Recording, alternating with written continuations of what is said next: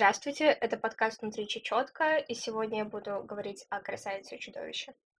В этот раз все началось с того, что мне приспичило пересмотреть итальянскую экранизацию 2014 года, чтобы решить для себя, выросла я как человек или нет, и считаю ли я нормальным то, что там происходит. Разумеется, ответ «нет, не считаю это нормальным».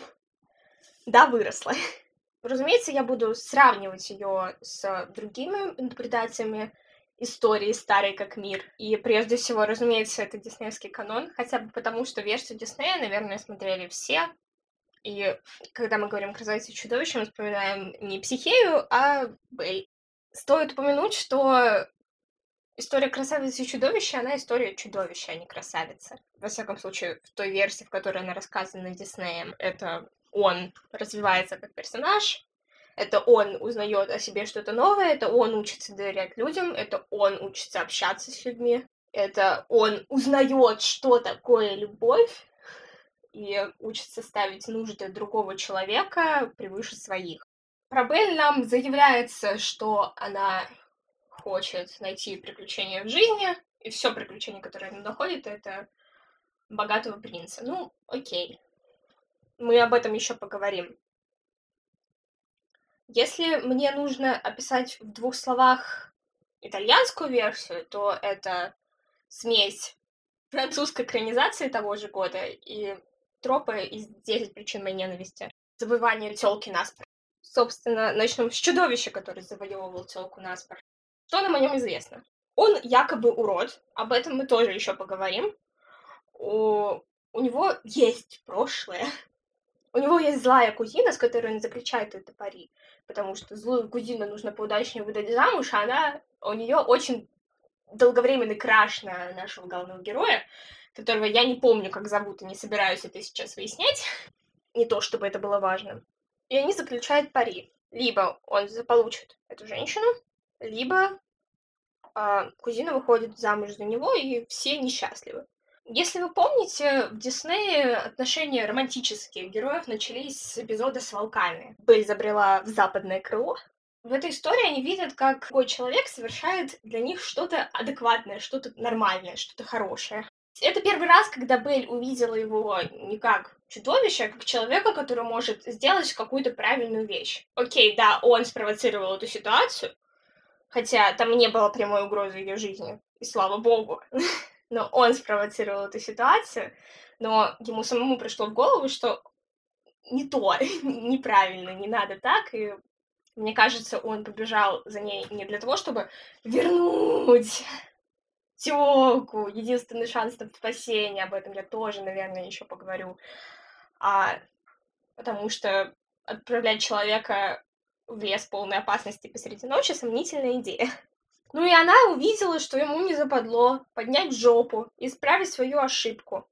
И возвращается она в замок не потому, что ей что-то угрожает, и он ей манипулирует, а потому что ей, во-первых, интересно. Ей интересно. Во-вторых, он сделал для нее что-то хорошее. Почему бы не посмотреть, куда это заведет? И он со своей стороны видит, как она относится к нему не как к чему-то ужасному, а как к человеку.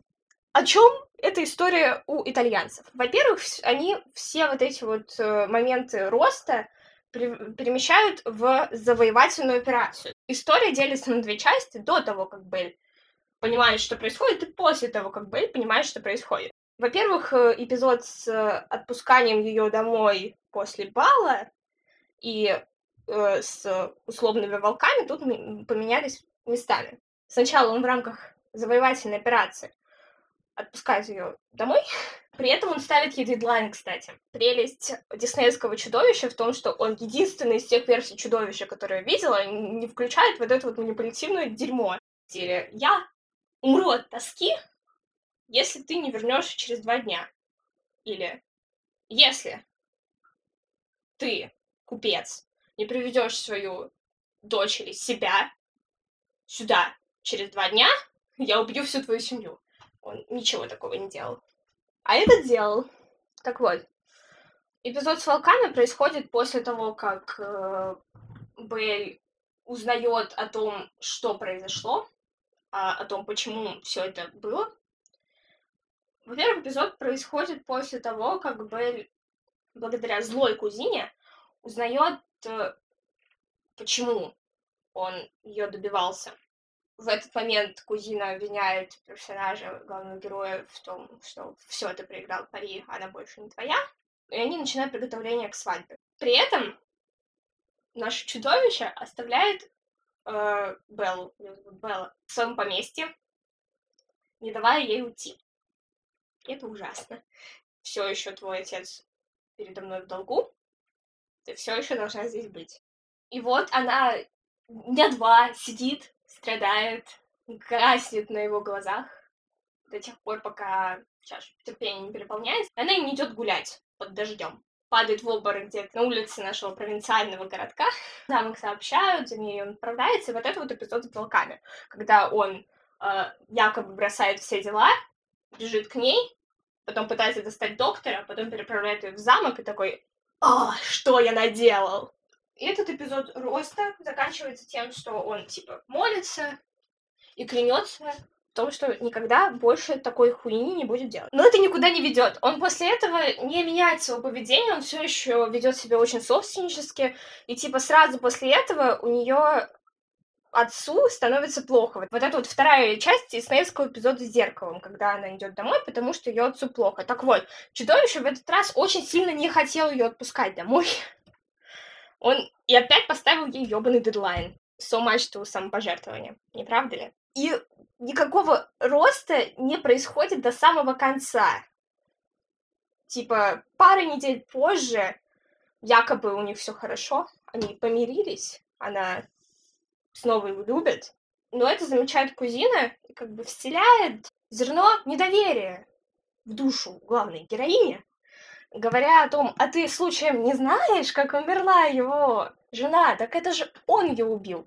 И она, Белла, конечно же, сомневается в нем, ну потому что, ну come on, ну потому что давал повод, он ужасно себя вел на протяжении всего этого. И в этим же вечером он, он бацает вот эту вот сцену с, из «Принцессы Лебедь», заявить всему миру о своей любви и делать ей предложение перед э, кучей людей на балу, а она не торопится соглашаться, и он типа хватает ее за руку, утаскивает ее на поговорить и устраивает сцену про то, что она якобы в нем сомневается. Ну, она в нем сомневается, это правда. И в этот раз она в очередной раз уходит потусить с семьей, забирая с собой кольцо. А дома сестры. Если вы помните, допустим, по Аленькому цветочку, Аленький цветочек это очевидно красавица и чудовище, совсем очевидно. совсем та же история. Одной из сестер приспичило выходить замуж, денег нет, и она берет это кольцо, потому что, ну, блин, она богато одета, у нее много денег. Где взяла, там еще есть. Заложила его вместо аналога ломбарда в виде какого-то левого чувака, который докладывает об этом злой кузине, который докладывает об этом, как там его зовут, чудовищу нашему. И что он делает? Такой, рвет на себе рубашку? Нет. Прибегает устраивать сцену. Она в этот момент, типа, танцует на полу с, с куском Гастона. В, этом, в этой версии у нас два Гастона, если вы помните, вы не помните. А, в «Далинговом цветочке» никакого Гастона не было, это потому что в фольклорной сказке Гастона не было.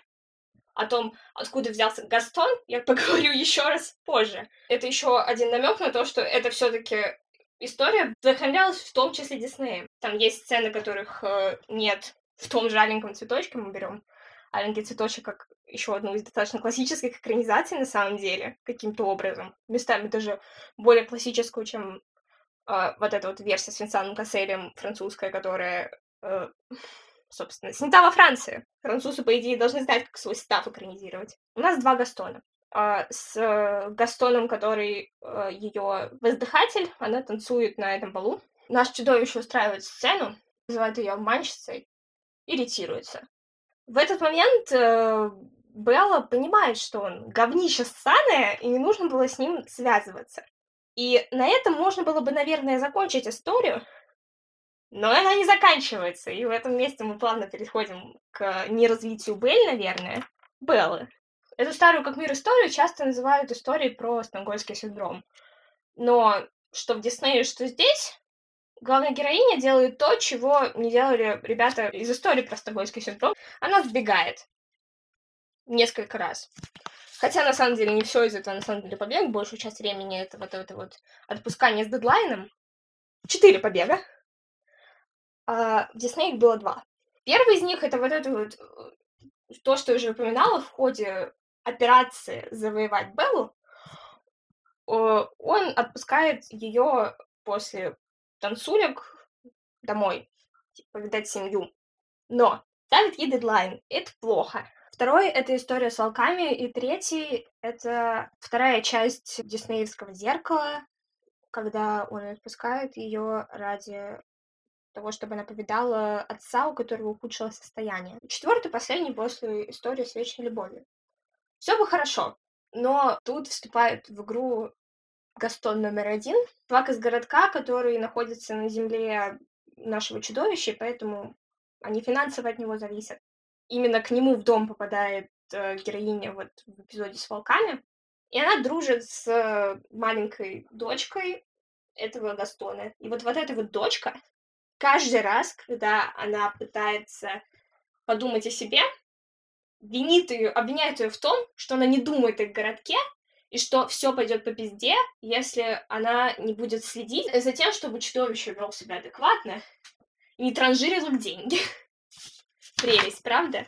И поэтому после одного из побегов она возвращается. Хотя ей не хочется возвращаться, но она такая, типа, как же они там без меня? И она предлагает замутить, типа, бизнес. После, если вы помните, он ведь обещал, типа, на все ради нее пойти после истории с волками, и она ему это припоминает.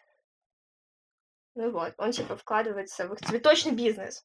Это, видимо, вот этот вот э, кусок из оригинальной истории с розами.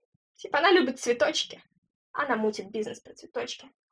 А мутит бизнес про цветочки она с чуваком, который живет в имении князя. Э, это отец злой кузины.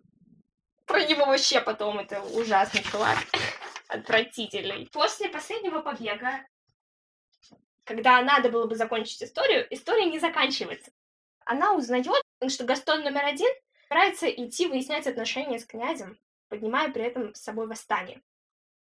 А-а-а! И она бросается на помощь. В том числе потому, что это частично ее ответственность, потому что в данный конкретный момент это она натравила Гастона на чудовище. Ну и потому, что он вообще-то ее друг. как она орет на зеркало. Он мой друг! Френдзона нахер. А? Как вам?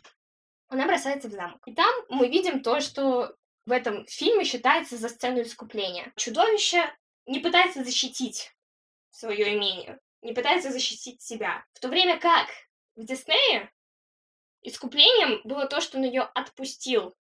Не ставя никакие дедлайны, не думая про то, что он останется чудовищем навсегда, не, вообще. Вот это вот настоящий момент роста. А тут момент роста это то, что он такой, whatever, не принимает активных действий в данной ситуации. Это не момент роста, это депрессия называется. Это не то. То, что должно реабилитировать героя в наших глазах, это то, что мы узнаем после того, как э, она его защищает от Вил. То, что он не убивал свою жену. Он думал, что он убил свою жену, но он ее не убивал. Жена изменила ему. Но мы выясняем, что она изменила ему, потому что у нас есть злая кузина, которая ее опоила одним из одеколонов своего отца, затем опоила чудовище, чудовище подумал, что она ее убивает. Хотя на самом деле он просто ей угрожал. А когда он отрубился, она вывела жену на крышу и сбросила ее с крыши. Хобана! Ну и после этой истории у него остался шрам. А, о шраме я поговорю совсем скоро. Если вам эта история что-то напомнила, она вам напомнила, скорее всего, Джейн Эйр на самом деле. После этого все счастливы, взгляд в камеру и мораль. Нужно уметь видеть в человеке лучшее. Занавес. Ну, окей, ладно. Это ужасно. Мораль не так, к которой мы привыкли по диснеевской истории. После этого диснеевская история кажется чем-то по-настоящему гениальным. Теперь о том, что они пытались сделать не так, и почему эта экранизация, видимо, вообще появилась. Они хотели сделать такую историю с э, намеком на исторический фон и какую-то атмосферу. Как они этого добивались? Во-первых, у нас Э, во-первых, сеттинг, они... То есть главная героиня, она из какого-то портового городка, который слишком лощеный для того, чтобы по-настоящему быть убедительным, ну да хер с ним. У нас есть э, отец злой кузины. Он что-то а-ля парфюмера такой, они там все время какой-то то самогон, то духи делают, он, там он замутил какую-то настойку, чтобы мазать шрам главного героя, про шрам главного героя прямо сейчас. У него есть маска. Вот эта вот ебанутая маска из, э, скажем, призрака оперы, скорее всего. Скорее всего, так она у нас появилась в популярной культуре, потому что я могу вспомнить еще пару таких же масок. Почему она такая странная в «Призраке оперы»? Потому что «Призрак оперы» — это мюзикл, там нужно петь. А для того, чтобы петь, нужен рот. Поэтому нужна была маска, которая по минимуму сковывает движение рта. Поэтому она такая странная, закрывает от силы половину лица и ни, ни капли рта. Вот исключительно поэтому. Но мы почему-то такие, типа, ой, какая классная маска. Какая классная маска. Была такая маска в Grey Matter. Это игра из разряда поиска предметов, но она типа атмосферная. И там действие происходит в Оксфорде, а Оксфорд атмосферный. В общем, там есть профессор, которому в дом попадает главная героиня, потому что он искал э, что-то вроде ассистентки для, для своих опытов. У него типа травма, он переживает потерю жены. Та же история, потерял жену, приобрел шрам. Еще что-то очень похожее э, было в «Прости Господи, Алом сердце». И там тоже у него типа травма, но другая травма. В общем, у любого чувака с прошлым должна быть маска. Непременно. Еще пару слов о парфюмере. Он отец э, злой кузины. Скажу это в десятый раз. И у него... Он знает о том, что произошло с женой главного героя, но ему об этом не говорит. Он такой, типа, нет. Но все равно он, у него достаточно теплые отношения с Беллой. Он типа ее друг среди недругов. Он все время оправдывает чудовище такой, типа, ну, у него травмы, знает его лучше, бла-бла-бла. В общем, сомнительный персонаж. Сеттинг они пытались э, ударить э, какой-то исторический контекст, но при этом никакой истории там нет. Исторический контекст хорошо выглядит, допустим, в «Прости Господи, Анжелике», потому что она была в соавторстве, и там был историк, который писал историю. Поэтому с историческим контекстом там все хорошо, здесь нет. Не то чтобы я читала Анжелику, но все равно. ну и плюс там типа та же история с э, главным героем, который типа старик, ужасный, чудовище, ужас. Бедная Анжелика попала в дом к чуваку, которому нет 30 лет, и единственное его уродство — это хромота и шрам. Ну, типа херня это все. Кое-какая прелесть есть во всей этой истории со шрамом в том, что он по конце, в конце истории не избавляется от своего уродства. Маску снимает, типа, принял, при, принял прошлое, окей. Но на самом деле, типа, вот это вот снять уродство было символом преображения, очищения, а тут очищения не происходит. Но, с другой стороны, маску-то не снимают. В общем, странно, это все странно я получаю не очень ясные сигналы о том, что из этого выносить. Мораль не ясна. Ну, помимо того, что главная героиня литерально мне ее произносит, символы читаются криво. Окей, коль уж такая пьянка, я обязана поговорить о ремейке Диснея. Но сначала поговорим о анимационной классике. Очень сильно Дисней сейчас зависит от метакритики своих собственных произведений. Типа, нам нужно хоть как-то оправдать существование ремейка, поэтому мы, по крайней мере, иронизируем над оригиналом и попытаемся исправить какие-то дыры, которые на самом деле исправлять не надо. Самое раздражающее, что там есть, это вся история с колдуньей и проклятием. Во-первых, ну, чисто так. Оригинал нам как бы говорит, чуваку было лет 10-11, когда это произошло. И это типа фигня как э, можно наказывать человека за то, что он сделал, когда был ребенком, и тем более он ничего не сделал. Ну и, соответственно, злая колдунья это на самом деле, это не какая-то волшебница, а человек, существо с сомнительными мотивами. И плюс э, все-таки про любовную линию. Некоторые nice вещи, которые он делал ради нее просто потому, что он потому что ему было приятно делать ей приятные вещи, читаются куда более странно сейчас, когда ты пытаешься это анализировать. Например, типа, он преподносит ей в подарок библиотеку, хотя, кому она сама бы сходила. Все равно, что он преподносит подарок, типа, теперь ты можешь ужинать.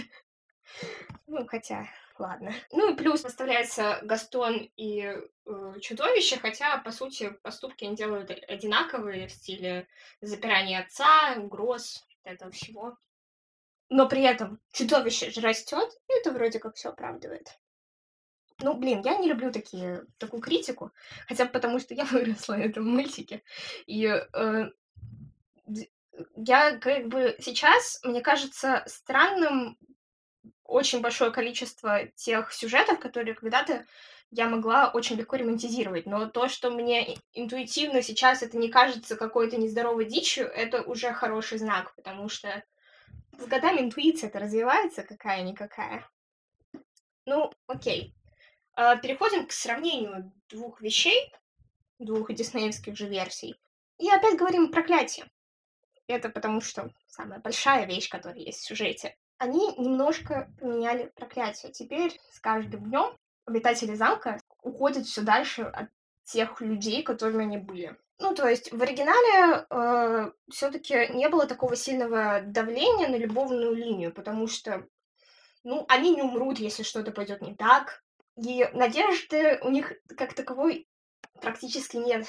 Конечно, они хватаются за эту возможность, но в случае чего они уже все потеряли, у них не будет новых потерь, и поэтому нет такого ощущения, как в итальянской версии, что это все ради чего-то, это все какой-то план. Все-таки проще верить в эту историю. Да и вообще, в новой версии я ее давно не смотрела, хотя смотрела ее целых полтора раза.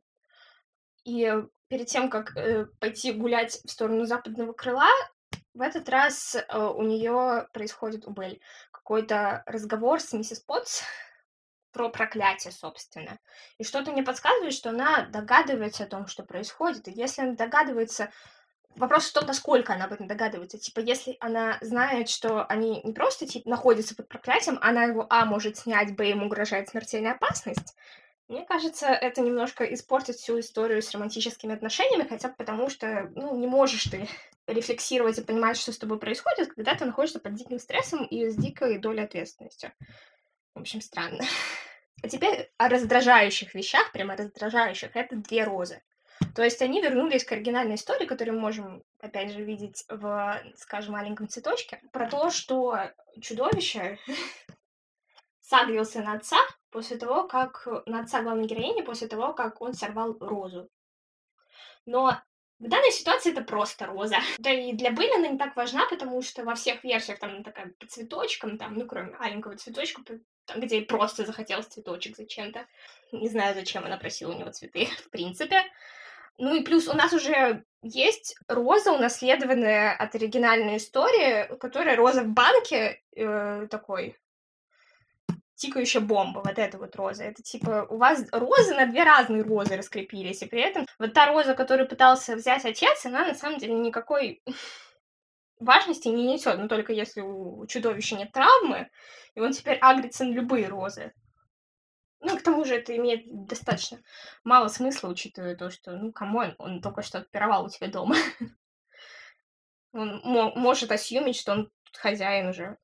Ну, типа, простительно на самом деле. Вернемся к тому, как э, Дисней, в принципе, адаптирует свои истории, пытаясь оправдать их существование. То есть про исправление каких-то ошибок и метафикритику я уже сказала. И они пытаются вносить какие-то мелкие вещи, которых не было в оригинальной истории. Типа, они, во-первых, рассчитывают на то, что ты уже видел оригинал, и для тебя это такой, типа, так, э, с, с, э, небольшой сбор дополнительных сцен и повод поностальгировать. А, но они делают штуки в стиле маркетинговые, в стиле «Ой, у нас первый открытый персонаж гей», хотя там, come on, господи. А, там одна сцена, одна, в конце, две секунды, где он как бы открыто гейски себя ведет, якобы. Из-за этого весь сыр-бор. Это, это плохая репрезентация, потому что он очень мало проговаривал своих чувств. Ну, кроме того странного разговора с миссис Потс посреди битвы, который выглядит очень натянуто, и непонятно, зачем он там. ну, понятно, но непонятно. почему так, и почему вы не позаботились сделать об этом, из этого что-то более wholesome. Не знаю. Короче, для того, чтобы оправдывать эту свою метакритику внесения новых поинтов, вы на самом деле слишком трепетно, что ли, относитесь к этой истории и вносите слишком мало нового. Ну, в стиле, по мне, удачный ремейк — это а, новая N зеленых крыш, N of Green Gables, которая теперь N с двумя N. Вот она классная.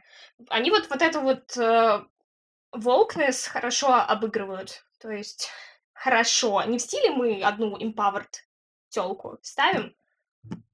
Помните, Белль теперь empowered. Она теперь инвенторка. Я не помню, как это по-русски. Изобретательница. О, молодец. Вспомнила слово изобретательница. А, и она, она учит маленькую девочку читать. Зато теперь он чисто формально проходит тест Бигдель, походу. Видимо, для этого все затевалось. Но это типа никуда не ведет. Это странно. В общем, вот это вот wokeness, вы не очень хорошо ее сделали. Это очень формальный wokeness. Я понимаю, что без нее сейчас очень сложно обойтись и не быть при этом out, но все равно резко как возросло мое количество рунглиша на один квадратный сантиметр не находите. Еще немножко про метакритику. Перлась им в этот раз обсуждать, что же случилось с родителями главных героев. И из этого, из этой ситуации у нас возникает великолепная книжка вот эта вот. Книжка-телепортатор, которая... У вас уже есть зеркало. Типа у вас уже есть символ единственного окна в мир. Поэтому эта книга вообще дико выглядит. То есть понятно, зачем вы это сделали. Во-первых, для того, чтобы они могли как бы share момент и поговорить о своих родителях, вроде как найти common ground. ну и плюс э, мы вспоминаем о том, что Белль вообще-то хотела путешествовать, и мы такие, он тоже хочет путешествовать, но он почему-то этого не делал все эти годы. В общем, можно было как-то, как-то поизящнее сделать. В стиле карты мира развесить по всему замку, что-нибудь такое. Все равно было бы слишком on the point, ну, да хер с ним. Еще немного про заклятие. В этот раз заклятие выглядит немножко по-другому, показывает другую первую сцену. Для того, чтобы это заклятие выглядело нормально, и он не был осужденным ребенком, непонятно за что, мы, в частности, изменили его условия еще раз. Теперь это такое замораживающее время заклятие, которое, видимо, подморозило время заодно и в городе, и заодно стерло замок из памяти горожан это такое полуироничное заклятие теперь, потому что нам показывают, что принцип полюбил шик, роскошь, вечеринки с красивыми людьми и красивую мебель. Поэтому все его слуги стали красивой мебелью, а не красивыми людьми, я не знаю. Короче, немножко странно. Не факт, что они хотели именно это сказать, но, блин, это то, что мы видим. Но при этом они сразу пытаются э, как бы оправдать необходимость этого заклятия, потому что слуги как бы вроде тоже немножко виноваты, потому что не вмешивались в отношения э, принца со своими родителями, с отцом абьюзивным.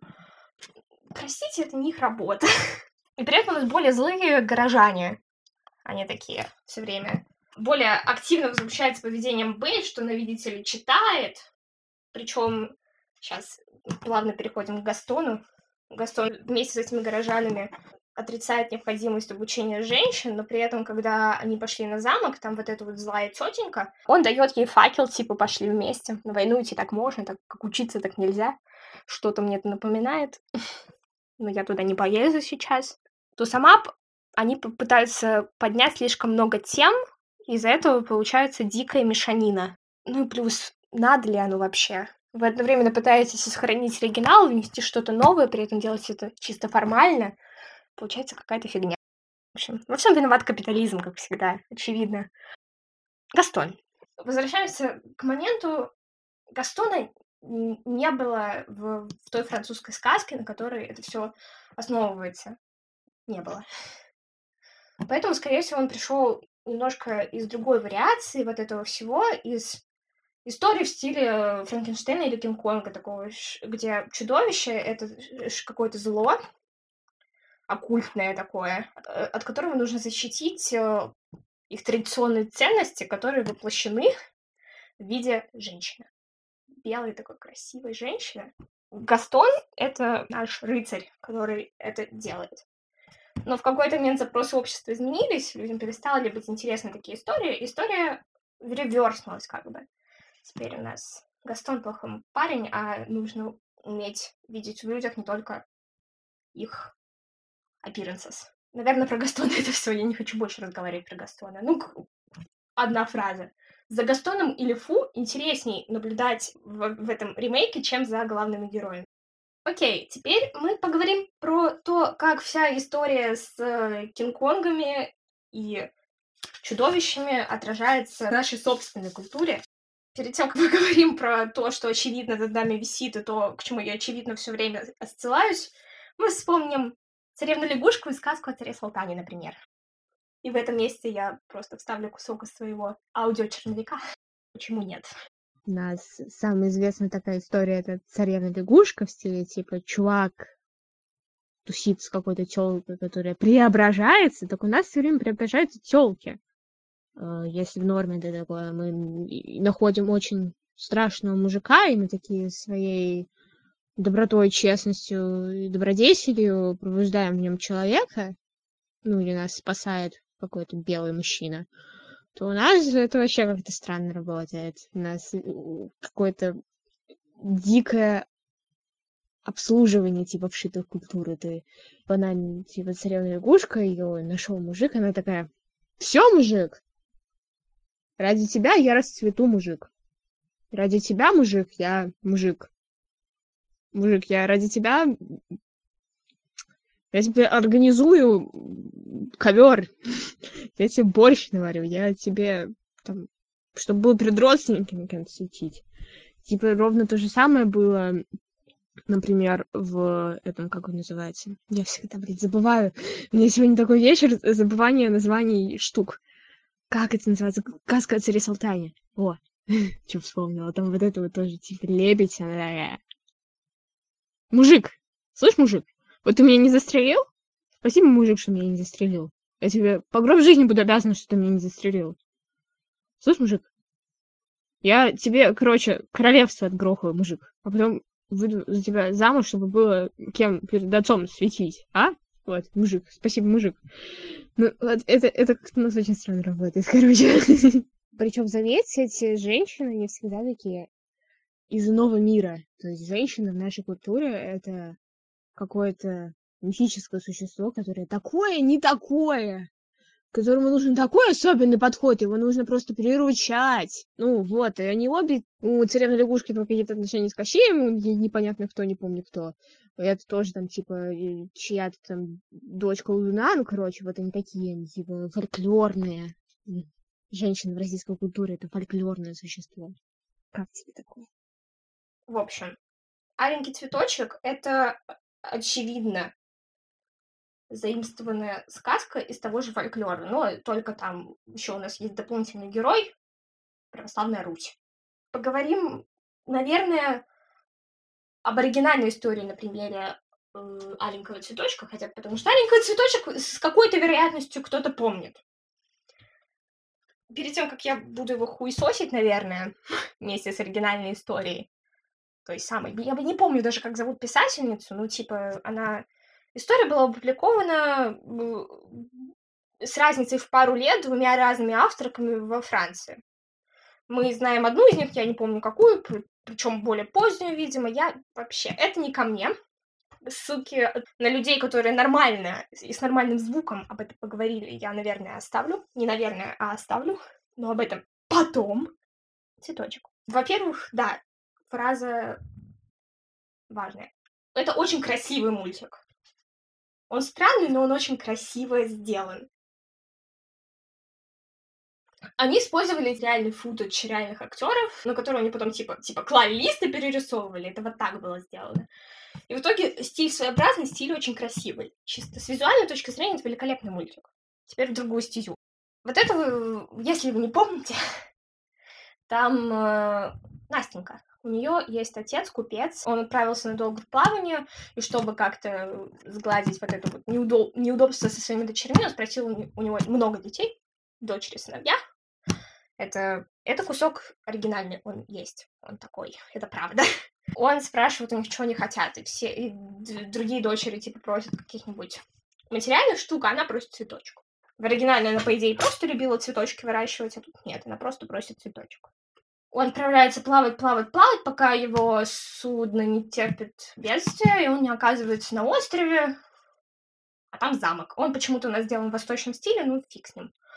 Не фиг с ним, но фиг с ним. Я не буду пытаться это как-то анализировать. Он идет, там типа куча жратвы. Он такой, ура, жратва.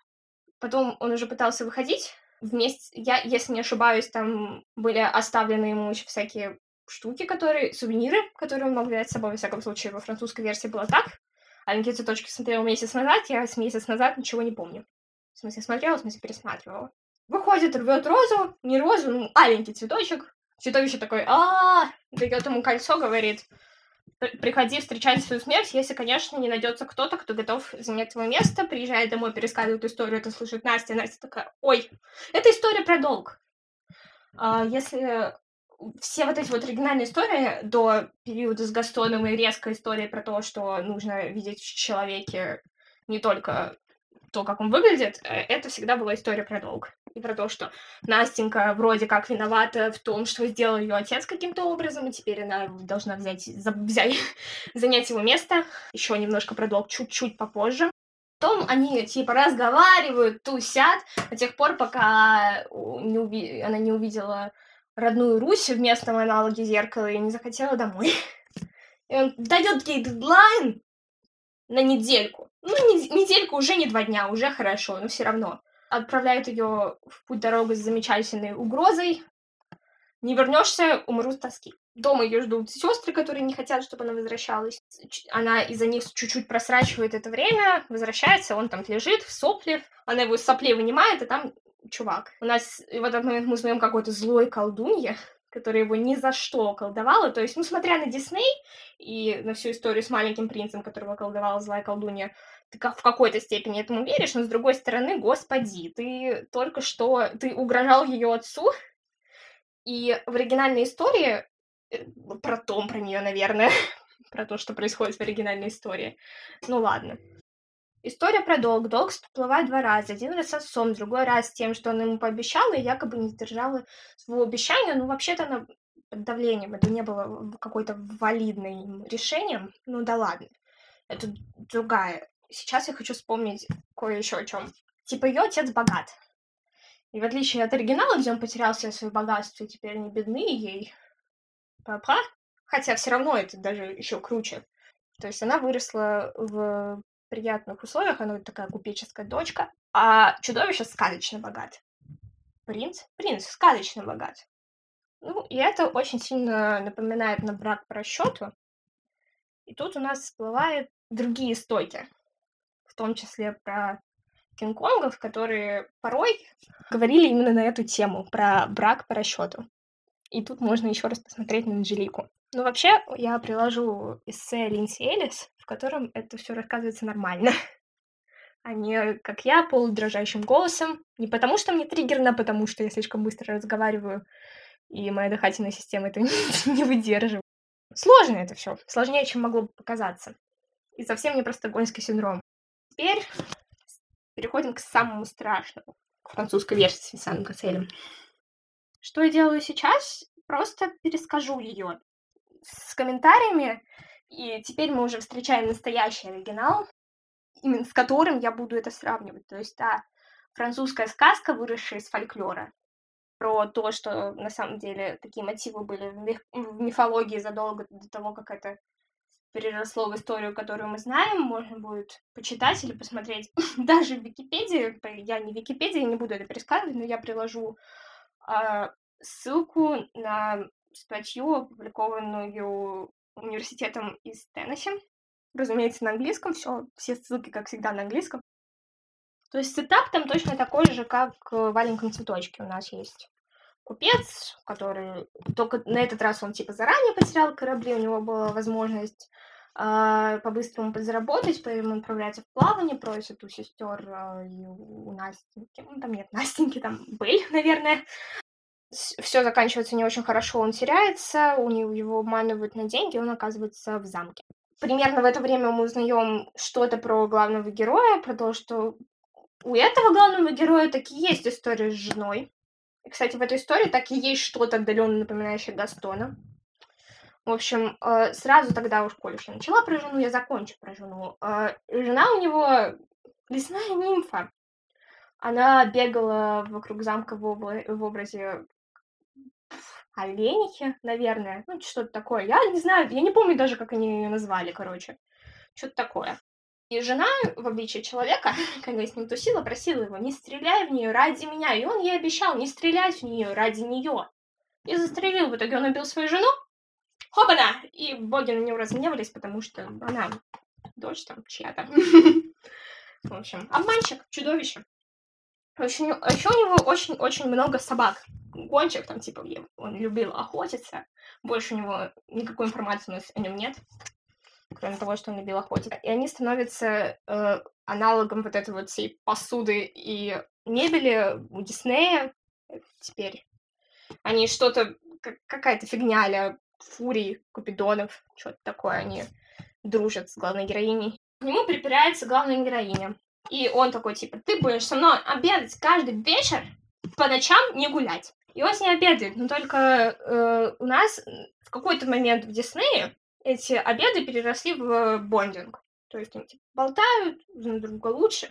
В маленьком цветочке они тоже болтают друг друга лучше. А тут он ее затыкает. В оригинале, скорее всего, ее никто не затыкал. Ну да ладно. Но при этом каждую ночь он ей в оригинале. В этот раз мы это видим всего лишь один раз. Он такой, типа, решишься стать моей, все у тебя будет.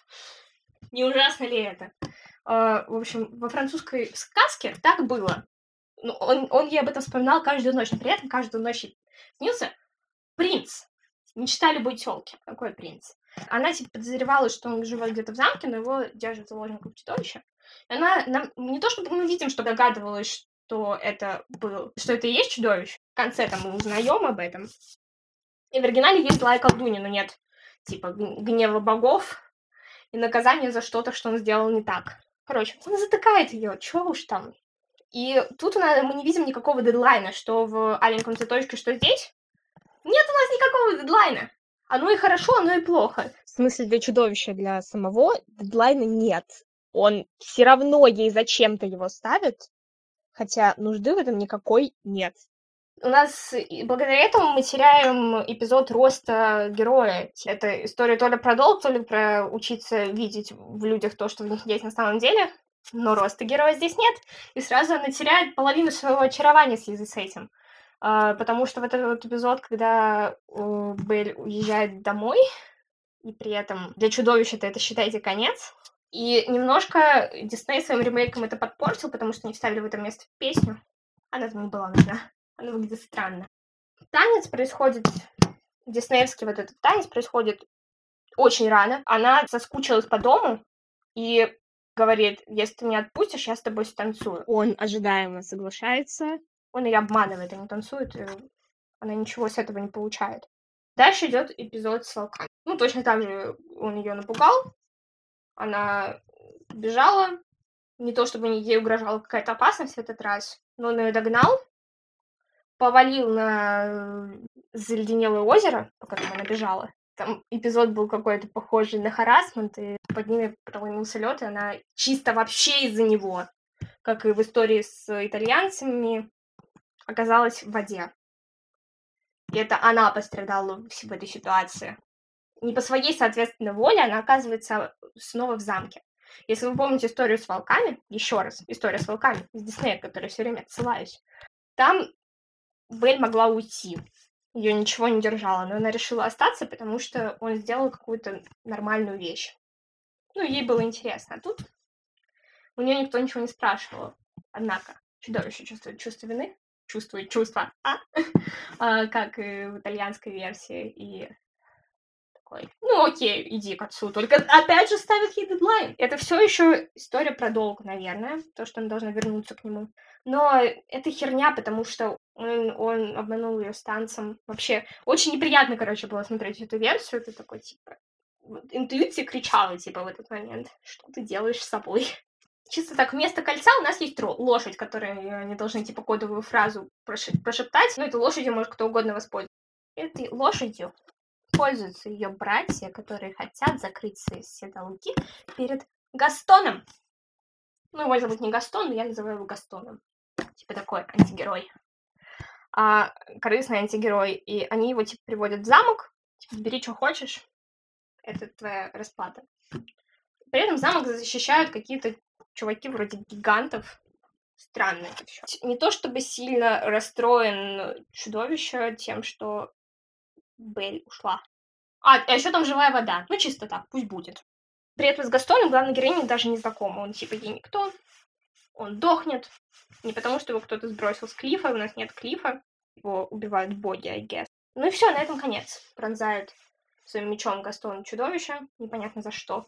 Его волокут в замок, при этом за ними гонится что-то вроде розы. Разросшиеся корни розы. Почему-то мешает им э, доставить чудовище до э, живой воды. Там у них вот это вот сцены с преображением. И все. Happily ever after. И здесь я вас, пожалуй, оставлю. Теперь про ссылки. Я оставлю ссылку на эссе про красавицу и чудовище Элис, в частности, про Стокгольмский синдром. Оставлю ссылки на впечатление Дженни Николсон от ремейка, просто еще одна блогерка. А, которые делают тоже что-то отдаленно напоминающее видео эссе, только опять же с нормальным звуком, не так, как я. Я оставлю еще ссылку на конспирологические теории по поводу рождественского принца Netflix, потому что это куда интереснее, на самом деле, чем то, что он говорит о красавице-чудовище. На одной из эссе из цикла по, опять же, ремейку о Princess and the Scavenger, потому что имя тоже вдохновляло, хотя не помню уже почему. И, конечно же, обещанная про, э, в том числе, мифологию от Тета из Теннесси. Если вы дослушали, то я буду очень сильно удивлена. Э, будет классно, если вы подпишетесь на ВК и на подкаст. И спасибо.